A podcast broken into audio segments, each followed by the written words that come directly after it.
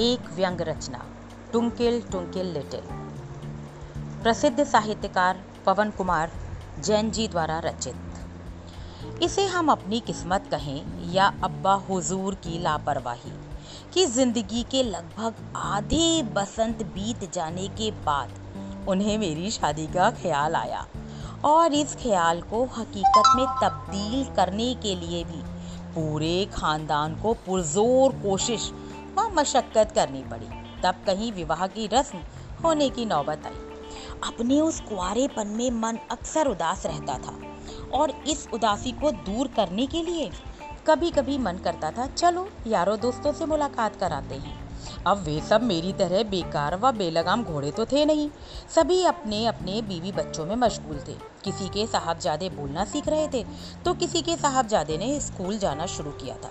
किसी के बच्चों के टीके लगने थे इसके लिए वह सारी सूचना एकत्र कर रहे थे। सबके अपनी अपनी तरह के अनुभव थे। अलबत्ता इस सबसे मुझे बहुत फ़ायदा हुआ। मुझे शादी के पहले ही यह पता लग गया कि बच्चों का लालन पालन कैसे किया जाए। जब मैं उनके घर पहुँचता तो वे मुझसे मेरी सलामती व खैरियत तो क्या पूछते? अलबत्ता, अपने लाडले के नवीन कारनामों की ऊट पटांग फहरिस्त की रनिंग कमेंट्री शुरू कर देते। मैं उबने के बावजूद भी सिर हिला हिलाकर उनकी हौसला अफजाई करता व साहब जादो को दुनिया के जहीन तर बच्चे साबित करने की कोशिश करता। मेरी इस टिप्पणी पर दोनों खुश हो जाते। कभी कभी तो ऐसी स्थिति पैदा हो जाती कि मैं अपने ऊपर भी ना हंस सकता था, न रो सकता था। मुझे आता हुआ देखकर उनके पूरे परिवार की बातें खिल जाती थी। रस्मी तौर पर दुआ सलाम के बाद वह अपने बच्चे से कहते थे कि, बेटे, अंकल को पोयम तो सुनाओ, कौन सी वाली? बेटे, वही टुंकिल टुंकिल वाली। अब बच्चा अपनी छोटी छोटी साँसें अंदर बाहर करता हुआ टुंकिल टुंकिल का अपना स्वजनित उच्चारण करके सुनाता चला जाता। कविता का कोई सिरा हाथ ना आता था। मगर फिर भी बच्चे को खुश करने के लिए और भाभी जी से हरी पत्ती की चाय पीने के लोभ में ज़बरदस्ती ताली बजाकर वेरी गुड वेरी गुड कहना पड़ता यह ताली बजाना ही मेरे लिए अभिशाप बन जाता और वह बच्चा लगातार कंठस्थ कविताओं का पुलिंदा खोलकर रख देता।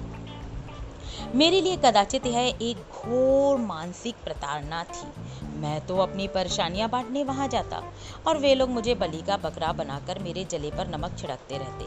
मेरी आँखों एवं मुख से तो प्रशंसा के भाव दिखते, किंतु हृदय से अपनी निरीता पर आंसुओं की अविरल धारा बहती रहती। ऐसे समय में मैंने एक कठोर निर्णय लिया कि जब कभी अब्बा हुजूर को मेरी शादी की बात याद आई और मेरे आँगन में किलकारियाँ गूंजी तो मैं सवा मन के लड्डू चढ़ाऊँगा। इसके अलावा, जब कभी साहबजादे ने बोलना शुरू किया तो मैं उसे राम राम रटाने की बजाय सबसे पहले टुंकिल टुंकिल ज़रूर रटा दूँगा और सख्त ताकीद दूँगा कि, बेटे, जब तक मैं तुम्हें मना ना करूँ, इन नामुराद अंकलों व आंटियों को केवल यही एक कविता, बिना कॉमा फुल स्टॉप के सुनाते चले जाना चले जाना। तब इन्हें पता चलेगा कि बेवजह और ज़बरदस्ती देर तक मुस्कुराते रहने और ताली बजाने से जबड़ों और हथेलियों में कितना दर्द पैदा होता है। खुदा के रहमो करम से अब मेरे आँगन में किलकारियाँ गूंजने लगी हैं। दोस्तों को मेरी प्लानिंग पता लगने से घबराहट भी होने लग गई है। जब कभी मेरे परिवार का हालचाल दरियाफ्त करने आते तो मैं उन्हें तसल्ली देता हूँ। घबराओ नहीं मरदूतों, अभी उसने बोलना शुरू नहीं किया है। यह सुनकर वे संतोष की सांस लेते। मगर आने वाली भीषण आपदा की कल्पना करके उनका मुँह लटक जाता। और यह देखकर मेरी आँखों व मुख के साथ साथ हृदय पर भी प्रसन्नता छलकने लगती है।